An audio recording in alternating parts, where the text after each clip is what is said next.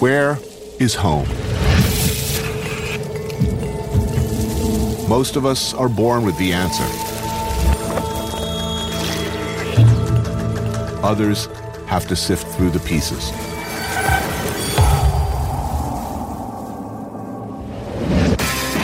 I took a walk through this beautiful world. Felt the cool rain on my shoulder. Found something good in this beautiful world. I felt the rain getting colder. Sha-la-la-la-la, sha-la-la-la-la-la, sha-la-la-la-la, sha-la-la-la-la.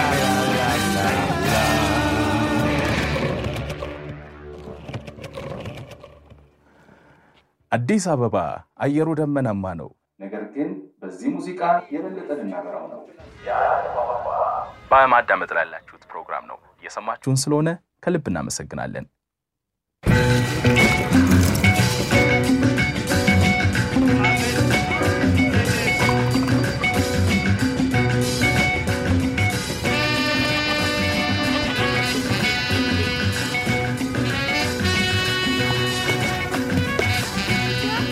Admit it, you hear the name Ethiopia and you think starving children with distended bellies. You think dust and famine and despair so awful, you frankly don't want to even think about it anymore.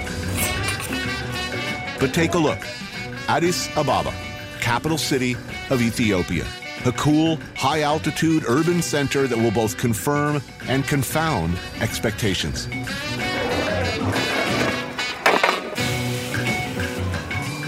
Fueled largely by direct foreign investment and a returning Ethiopian diaspora eager to be part of the new growth, things are changing in Addis. It's one of the fastest growing economies in the world.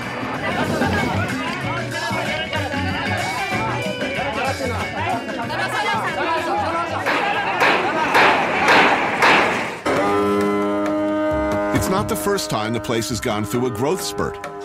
In the nineteen fifties, Emperor Haile Selassie, known as the King of Kings, embarked on a similar program of massive public works. This was supposed to be the legacy of Ethiopia, the future. But the next time Ethiopia found itself in the headlines, it was for this. And for many of us, that was the end of the story.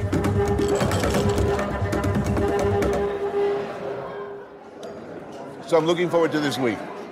I can't wait to show you Ethiopia. I've been waiting for you. I mean, I'll, I'll, yes. I'll tell you right now. We couldn't have picked a better time because we have old Ethiopia right here, and we also have new Ethiopia right here. And that's like, that combo is going to be so cool. Marcus Samuelsson. Maybe you know him from such shows as a lot of them, or his many restaurants, his best-selling memoir, his status as America's most recognizable black chef. But Marcus isn't African-American. He's Swedish-American or Ethiopian-Swedish-American, or look, it's complicated. What is true to say is that Marcus Samuelsson, like his wife Maya, was born here in Ethiopia. So, when was the last time you were uh, you were in Ethiopia? Four years ago, and uh, you can tell it's changed, changed a lot. I'm, I'm interested in seeing an African country that was never uh, colonized. It, it, it, it was never taken by Europe. No, that sense of pride, and you, you, you really hit the nail on the head. I mean, that sense of pride is also the sense of that everyone wants to come back. How does it feel coming back? Is it weird at all? You feel like you're coming home? Uh, it is weird, but end of the day, I always love it. I miss it. One foot of me is like just Ethiopian, but then the other food is just so Swedish or American at this point, right? You do not speak the language here, Amharic or, or any of the dialects. No. Um, you've since come back and you've reconnected with family. Yeah. But it must be weird. To, I mean... It is. To, to, to, you need a translator. No, but you, you, I need a translator. My wife is not my translator in life and in culture and so many things. But I think when, uh, when you're a black man, when you're an immigrant, when you're Ethiopian, when you're Sweden, I've been put in so many situations that I put myself into. So I'm actually very comfortable in the being uncomfortable.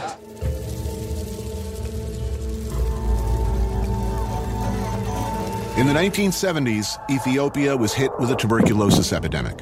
Marcus, his older sister Fante, and his mom were all stricken with the disease.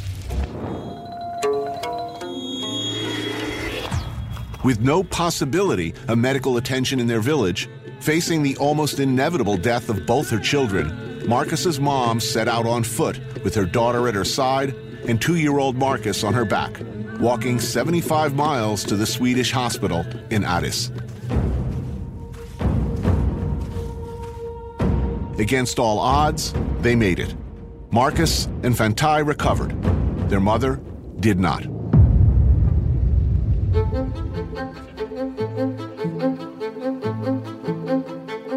Marcus and his sister were adopted by Anne-Marie and Leonard Samuelsson and raised from that point on in Sweden. Ethiopia, its language, its food, its cultures was largely a mystery. Marcus traveled and trained, apprenticing in some of the great kitchens of Europe. He moved to New York and at the remarkably young age of twenty-three received three stars from the New York Times at his groundbreaking restaurant, Aquavit. It's been a pretty stellar rise since then. And in two thousand ten, he opened Red Rooster in Harlem. I always find it so paradox that I was born into very little food, but yet sort of I've made my whole life about food. My sort of structure and pragmatism comes from being raised in Sweden. And my sort of vibrancy and warmth to cooking and field-based food that I love comes definitely from here. Weirdly enough, the single aspect of Ethiopian culture most Westerners do know a little about is Ethiopian food. So maybe you've had this. Oh, wow. Ah, now that, that looks good. That, that, that is exciting. What is it? This is typical Ethiopian Mediterranean. They make it really nice. At Katenga Restaurant, they do it classic. Injera bread, that's Ethiopian one oh one. I mean, when you think about Ethiopian food, right, the, the foundation is really the injera bread. It's not just food, it's an implement. Yeah. We're having beyaynetu, a selection of stews, or wats as they're called around here. That's gomen, sautéed greens. Shiro wat, which is a chickpea stew, and tikol gomen, sautéed white cabbage. Many, if not most of the dishes, spiced with the magical, mysterious flavoring of the gods, berbere. Can I, can I give you one that nobody, nobody they do? They say gursha. You have to. This, this stuffing of food into your fellow diner's face is called gursha, and it's what you do to show your affection and respect. Try this at the Waffle House sometime and prepare for awkwardness. Now, when you, you were born here? I was born here, yeah. Left what age? thirteen. I grew up in Holland, and after that we all went to London, Germany, and I'm in New York now, so... I don't want to say it's a rootless existence, but, but it's, uh, you know, where's home? I think... For us now, it, Harlem is really home. But when I've been gone for two years, I'm like, I gotta go back because the beat is just so different than what Sweden can offer me and definitely what New York can offer me. The median age in Ethiopia is under eighteen. That means most people here don't remember Live Aid or any of that. Coupled with a recent economic boom, this might be the first generation in decades to enjoy a future with real hope. Things are indeed happening. In this case, at a vacant bus stop.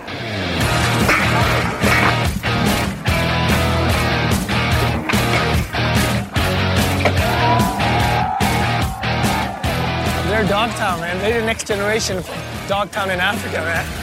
A few years back, a couple of Ethiopians who'd been living abroad returned to Addis with some skateboards.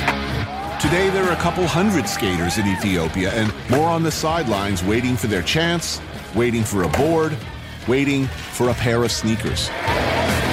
It's funny, though, because, like, skater boy culture came from white Southern California, suburban. You can pretty much track all of skater culture back to, like, one parking lot. Yeah. So what's coming out of this parking lot? There are no skateboard shops in Ethiopia. None.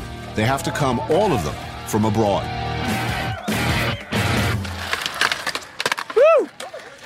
Nice. Little kid's good. Little kid is amazing. For those lucky enough to have them, progression seems to be fast. This gives me hope, honestly, that this can be a really cool town. Not just a great town with big buildings, you know, but a cool town, too.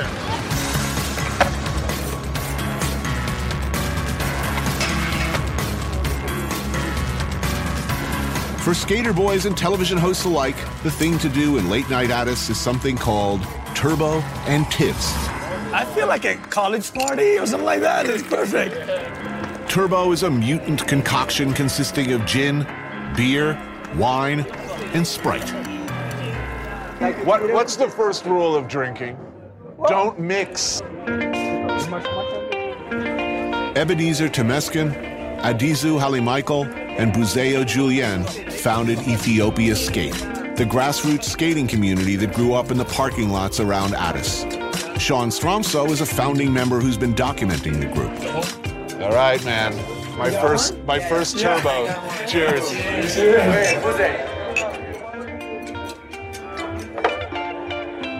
like apple juice. You're right. Sweet. It is like apple juice. Shekla Tibs are chunks of beef or lamb fried in oil and served in a charcoal-heated clay pot called a shekla. Nice. I like the fat rind. I love that. They don't, they don't hide the fat. Every Tibbs house has their own version, but here at Messe Grocery, it's served with a spicy dipping sauce called mit mita, and of course, injera bread. Yeah, that's good. That works. Mm-hmm. Oh, that's uh, mustard. Ah, there you go. Yeah. How did this skating community form? I mean, do people watch what people, other people are doing around the world? Definitely. How, Some of them have, they go to the internet cafe and they just see videos. That's how I started. Back in the days, no internet for me. Oh, wow. I had to, I had to do it like the hard way, man. I would tell you right now, if I were Ethiopian, or if I even lived here, I would open up a skate shop tomorrow. Uh, tomorrow. So, what's the best thing about Ethiopia right now? I think back in the days, you know, people want to get out from this country, just leave. But now they're like, they just want to work, and their mind has changed, and everybody's working together and working for the better. We're doing this for the next generation, because the next generation is going to take this. Did we drink all that turbo? I know. We're terrible people, man. Yeah. We're going to hell. This podcast is supported by Sleep Number. Quality sleep is essential. That's why the Sleep Number Smart Bed is designed for your ever-evolving sleep needs, so you can choose what's right for each of you whenever you like. Need a bed that's firmer or softer on either side? Helps you sleep at a comfortable temperature. Quiets their snores? Sleep Number does that. Only Sleep Number Smart Beds let you each choose your ideal comfort and support. Your Sleep Number setting. Sleep Number smart beds learn how you sleep and provide personalized insights to help you sleep better. All Sleep Number smart beds feature cooling, pressure-relieving comfort layers for soothing sleep throughout the night. Temperature-balancing bedding is designed to move heat and moisture away when you're hot. When you're cool, they hold their energy to help warm you. Sleep better together. J D Power ranks Sleep Number number one in customer satisfaction with mattresses purchased in-store. And now, save fifty percent on Sleep Number limited edition smart beds for a limited time. For J D Power twenty twenty-three award information, visit j d power dot com slash awards. Only at Sleep Number stores or sleep number dot com. Ah! So, time to catch a buzz. You guys need to be my bodyguard. No problem. Oh, this place is awesome. This is a charming Ethiopian institution called a tejbet. They serve one thing and only one thing, tej, an alcoholic beverage made from fermented barley and honey. It's not highly alcoholic, though, right? You got to pretty much hammer back a lot of this stuff to yeah. get buzz. So basically the people around here who got a load on, they've been, they've been working on this for a long time. All day. This is a working class. This is where the workers go. It's a cheap bus. It's a cheap bus. Cheers. You just knock it back. All right. It's good, man. You feel the funk? Oh, yeah. Yeah, right? Yeah, it's working, man. I've never seen a woman in a bar like this. It's, it's forbidden. This is sort of a guy thing. It's my first time, yeah, guys after work or the farmers.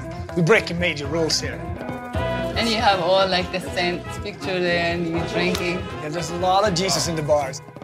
It's the last thing I want to see in a bar, mm. the disapproving gaze of a saint.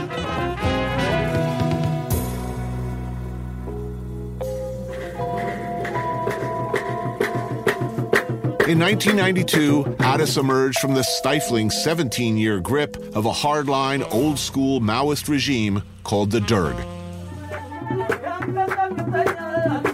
Since then, the town has been enjoying something of a musical renaissance. But the story of Ethiopian music, all the way back to the beginning, has been about finding ways to skirt authority, to mock it even, to say what you want to say, one way or the other.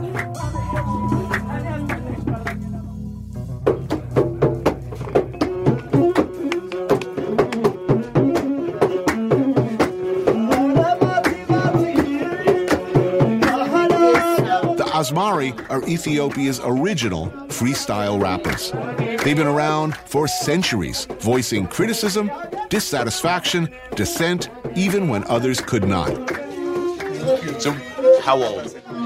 My how old is Azmaribet? I would say what, two thousand years? Yeah, it's like the first music that we have, right? The trick is they've always used a system of lyrical double meanings referred to as wax, meaning the apparent meaning, and gold, which is the underlying or real meaning.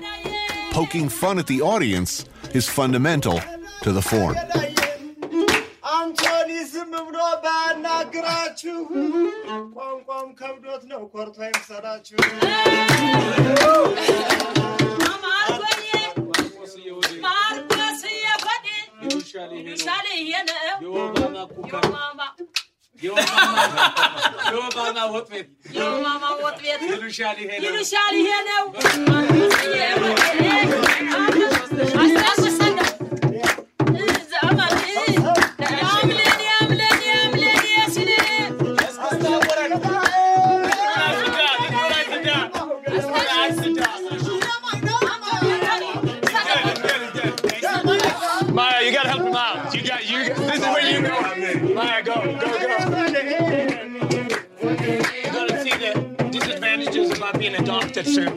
When she can move and I'm like, oh, that's when the sweet shows out.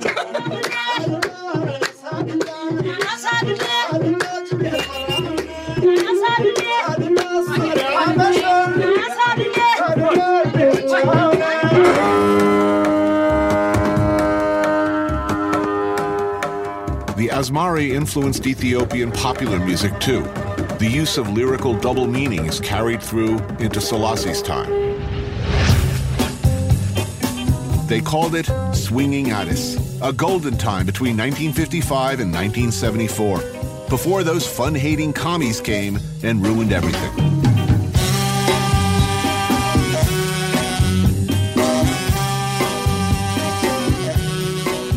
Post-World War Two, Ethiopia was in the delirious thrall of American big band and swing groups like Glenn Miller, and against the backdrop of a traditional and official obsession with military marching bands, you had the means and the will and the environment to make musical magic. And this man, Mahmoud Ahmed, has always been at the forefront.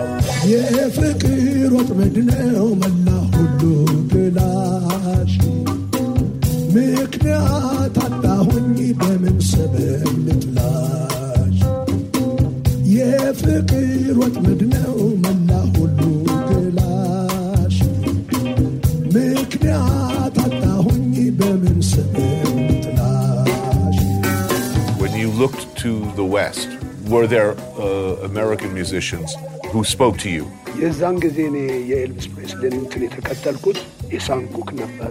James Brown, King Cole,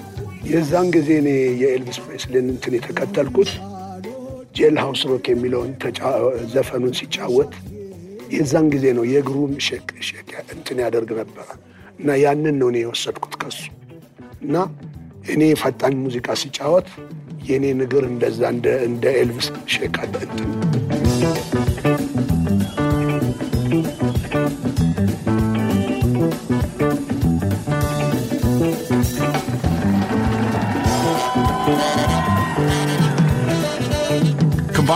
elements of jazz, swing, R and B, and distinctive Ethiopian scales and time signatures, and an always killer horn section. Well, listen for yourself.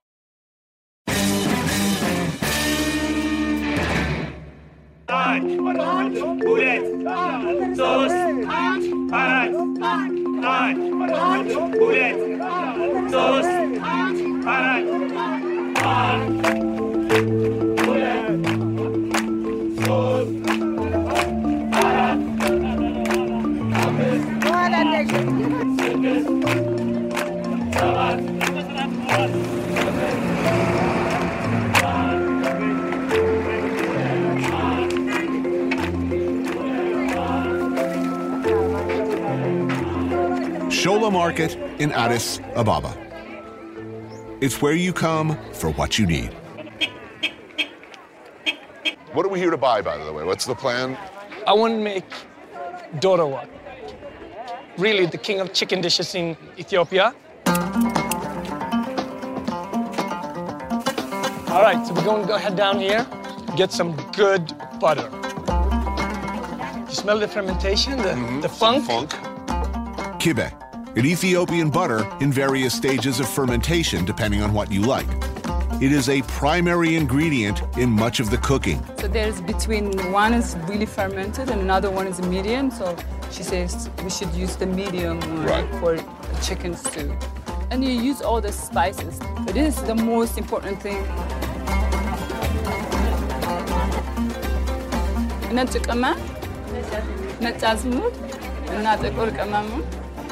People from Gurage, Maya's tribal area, run the market, so she knows the language and how to negotiate. I can smell a frightened chicken yeah. a mile off. Here we go. Guess how many do we need? I just think we need three. It's fine. My mama done told me get something for dinner. In this case, chicken. Fresh, please. See ya, wouldn't want to be ya. Oh, that's fresh. I love all the sounds. Like it's like chicken there, music there.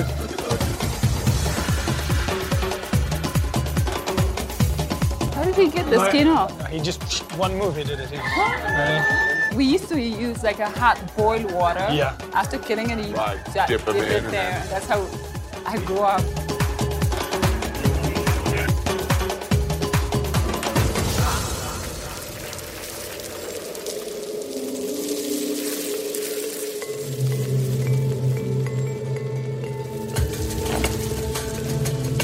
Morocco has Ras Al Hanout, India, garam masala.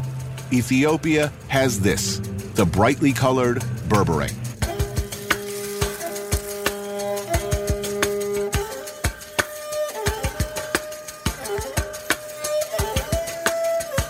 The color is amazing, and those guys who grind this stuff are covered with it. Breathe it all day long.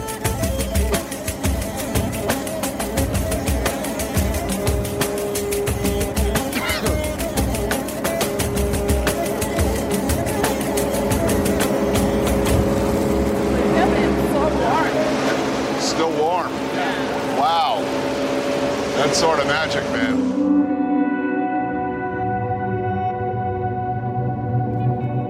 Marcus left Ethiopia at age two, so finding and reconnecting with his family has not been easy. Tracking down a mom who died in similar circumstances on the right dates, following a thread to a dusty village in the Oromo region, where Marcus found the man he has come to accept as his biological father. He also found Tigist, Salem, Zebani, Ashu, and Daniel, presumably his siblings by another mother. Together, Marcus and his sisters make Doro Wat, a classic chicken stew. You talk about old feel, and I need it to be, go back to New York and be the chef that I have to be. I really need it. Welcome to uh, Segai Family Meal. Segai Family Meal. So we start with injera bread, right? Yeah. Besides the Doro Wat, we have cabbage, we beets, have and collards, root vegetables finished with the livers and giblets of the chicken. Actually, it looks spicier than it is. Good. Very good. Though a continuing bone of contention with his father, Marcus and Maya have sponsored the girls, moving them all to the city and getting them into school. In the countryside, these girls faced the likelihood of forced marriage, even abduction, and very little chance of the kind of future they might have now. So how'd that go over with the family when you said, I'm going to try to help you? I mean, my dad was like, absolutely not. We need them on the farm. Right. It couldn't have been done without Maya, that really not only translates, but also understands the culture. Because mm-hmm. I felt also bad coming in as the quote-unquote American, saying, okay, everyone should move to the city. It had to be gradually two by two by two. Right. So when I had to pick which two, I picked the girls because otherwise I should have been out of school by second grade if she would have followed the tradition of the country. Second grade. Mm-hmm. That's it. Mm-hmm. What after that? You stay, you work at home.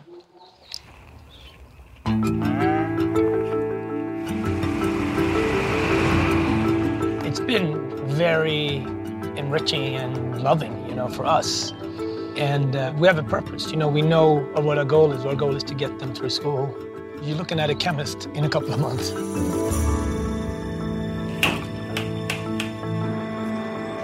Whatever New Ethiopia you see, they're it. Farmers coming in and going to school and now have options.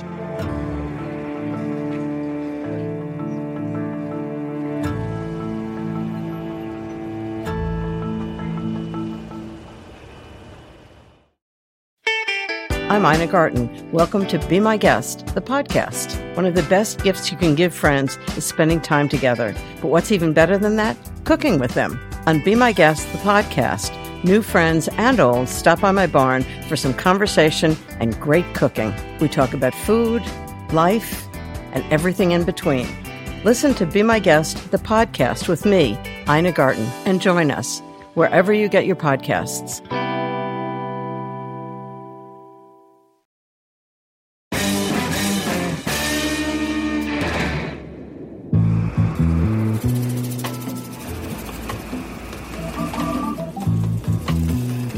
Addis is one thing, a city experiencing a renaissance of sorts, an economic boom.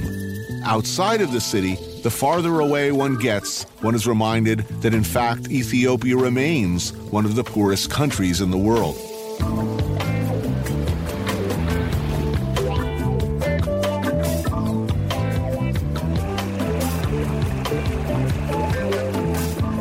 Marcus and Maya come from two completely different tribes, two completely different regions of Ethiopia with distinct languages and cultures all their own. Maya comes from the Gurage region, a more fertile, green agricultural area than Marcus's. It's about three hours out from the city, and it's beautiful.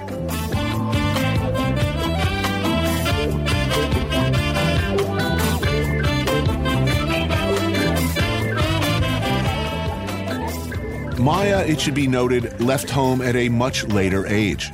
There's no question of identity. She's African, she's Guragi, and she retains close ties to her family and to her village. Welcome to Guragi. Thank you.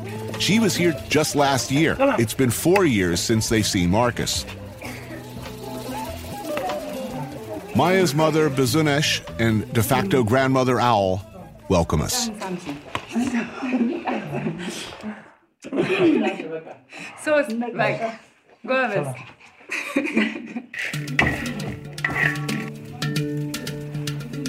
When visitors come, everything starts with coffee. Mm. Smells good. Traditionally, it's served here with a bit of salt, not sugar.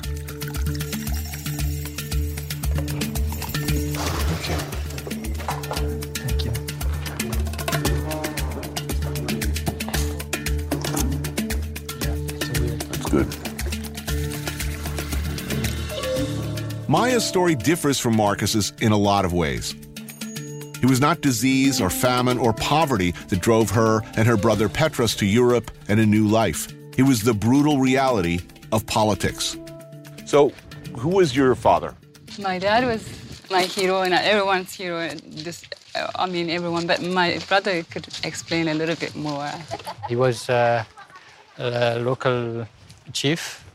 And uh, also a member of the Supreme or the highest court, you can say. Uh, during the Haile Selassie period, he was engaged in more innovative and, uh, and experimental uh, mechanized farm with, uh, during the communist uh, yes. period. You know, uh, something unexpected happened. In nineteen seventy-four, Emperor Haile Selassie was deposed, and the very unpleasant General Mengistu and a hardline communist regime called the Derg took over the country. As in Mao's China, all agricultural property was taken over by the state and broken up into small parcels. Everything what my father had, the land, the property, is confiscated. And uh, those who had authority, they uh, had the chance uh, to work together, uh, to cooperate, or uh, they were enemies. Right. Anyone deemed an enemy of the state, and this could be a very dangerously loose definition, but usually and typically included the educated, the well-off, and anyone associated with the former government, were hunted down, shunned, jailed, harassed, and often straight out killed. Maya's dad was all those things, an educated landowner, and part of the rural tribal administration from the Selassie time. Most people who had the means left the country. I know this guy who uh, is appointed, you know, as uh, governor of the region, killed sixty people in the region here in uh, three years' time. You know, nobody knows when he's coming. Right. So he, could, he just knocked our door, and my mom, she gets every time he comes, he gives her um, bullets. So he, he, he tells her, this bullet next time is yours if you don't bring your husband. So my dad always came to visit us in nighttime, so he never been really home around during the daytime. So for most of that time, your father had to live in hiding. Yeah. Yeah. And um, we, we all survived by the grace of God. And we are blessed for this.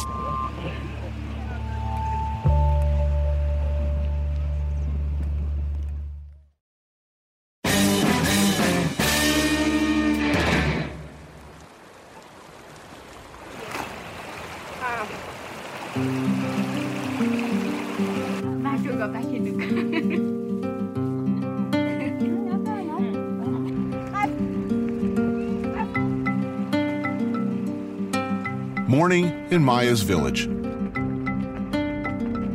Marcus is a runner.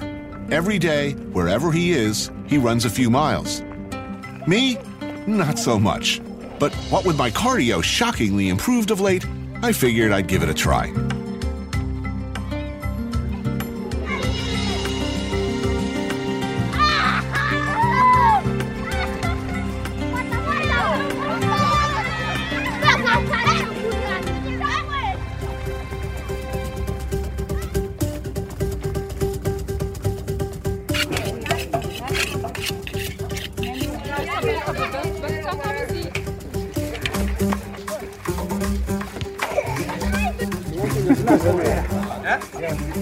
Maya and Marcus's return, not to mention the invasion of a big foreign television crew, is reason or maybe excuse for a big party, and preparations have already begun.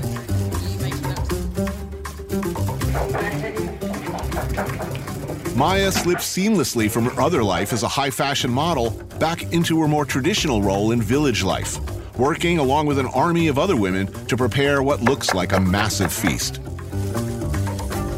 How do they? Uh, how do the ladies feel about you cooking? Uh, this is you see, causing you, uh, serious problems. No, you already crossed it because you're the first foreigner ever in that kitchen.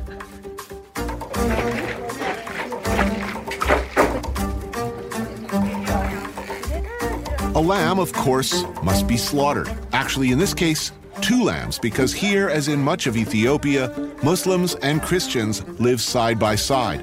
One lamb gets the halal treatment, one for the Christians. It's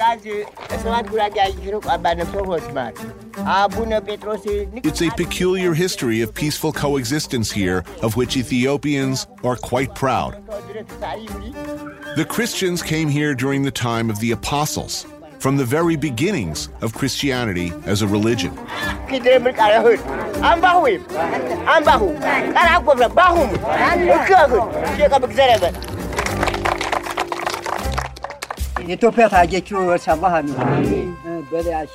the belief is that Muhammad, after being persecuted and driven from Mecca by the Quraysh, fled to Ethiopia, where he found refuge.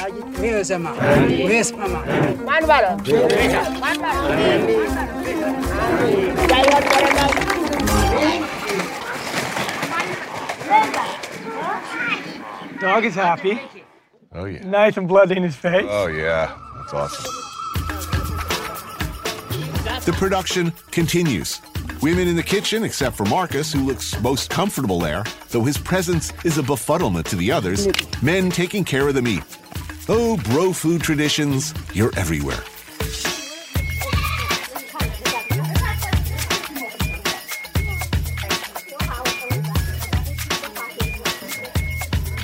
You know, none of the people that cook today, right, consider themselves cooks.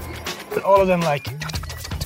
Well, like in rural communities, when you kill a big, you know, couple of animals, right, everybody in the village has sort of a chosen specialty. Like Joe Bob over there, he does the, the uh, crackling. Somebody else over there does the boudin. Somebody else over there is like good at just scraping the fur off. Somebody else, but, but everybody's got a function. You know, it's, uh, it goes right back to the first fire. I mean, I'll bring the, I'll bring the dip, you know. Normally you hold it like this, and then you have, you put everything you want in here. Got it. You guys could take some, and then we're going to take it around. Perfect.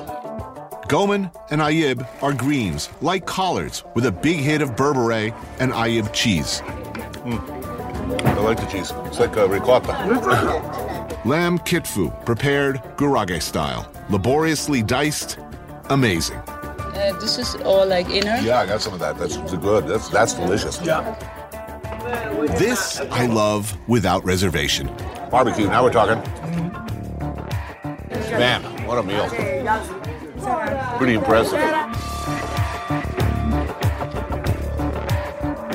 Then, whiskey and music, and the party really starts going. Thank you for coming to Ethiopia.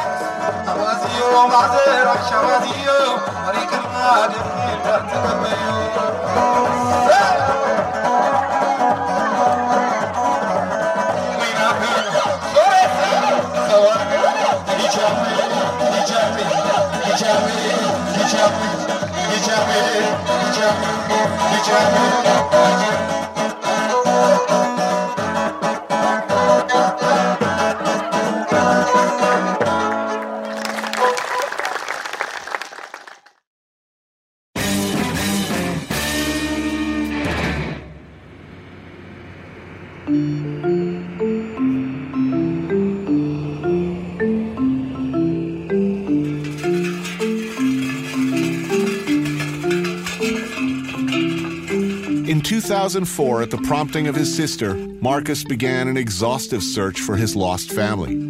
Who was he, after all? Where exactly did he come from? Who in his family had survived, was left? Where were they? He was told that his father was still alive, living here in the village of Abra-gurana, southeast of Addis. For adoptees looking to return, to reconnect, the journey is complicated. For Marcus, each trip has always raised more questions than it's answered. This trip is no different. Every time that last five-minute drive, right? It just it just makes me nervous, makes me really, really excited and nervous at the same time, right? But it's it's just take the American hat out off and take the Swedish hat off. It's just a different grid. It's in one hundred tenth street. It is not. I come from a dusty place. You're not kidding.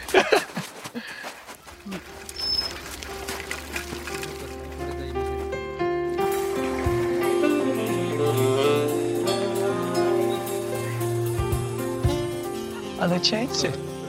They changed it. They made it big. Yes.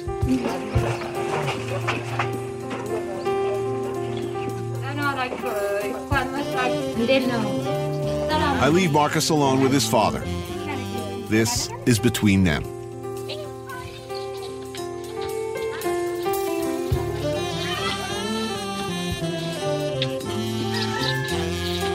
Maruko? Yes. Abra-gurana. Abra-gurana, I like it. I like Abra-gurana.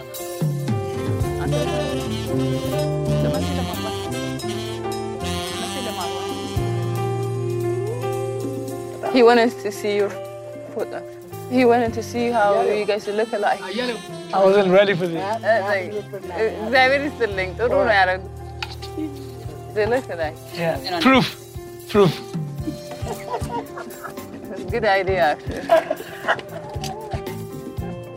But oh, he has a better photo than does. You do. He does. Uh, no, no, no. I wasn't ready for this.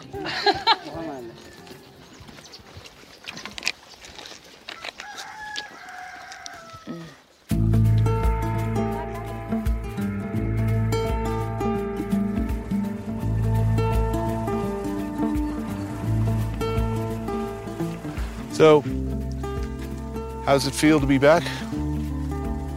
You seem, I gotta tell you, I'm gonna be honest, seem conflicted. Yeah, there's a thousand thoughts going through my head. I always feel a little guilty that I got out. If you'd stayed, what do you think you'd be doing right now? I would have been a farmer or dealt with some type of cattle. I'm pretty sure you would have been a shit farmer, Marcus. I would have. I, I just, I can't see it. Okay? You'd be the best-dressed goddamn farmer, that's for sure. Where's home for you, man? Where, where do you think, I know, looking back on it all? Yeah, that, that's an internal question for me, you know. I, I feel at home in New York. I feel very much at home when I'm in Africa, but also feel out of place. And coming to this very place, Abra-gurana, it gives me a lot of humility, but I can't say it's home. I can't say it's home. Happiest moment in Africa? Happiest moment is, I think, when we at Maya's village for me. The whole village comes together. Music, food, culture brings everybody together. That eating together, being together, it's by far the happiest for me.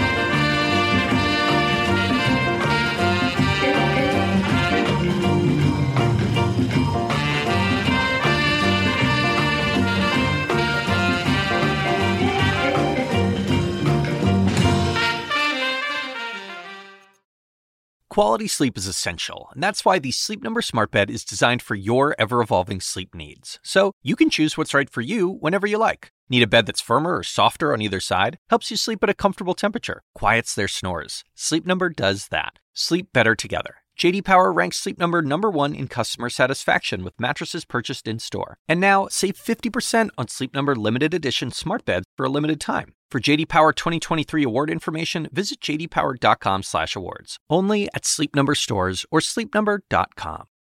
I'm Doctor Sanjay Gupta, host of the Chasing Life podcast.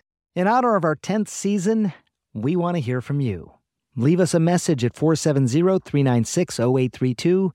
And tell us how you chase life. It could be used on an upcoming episode.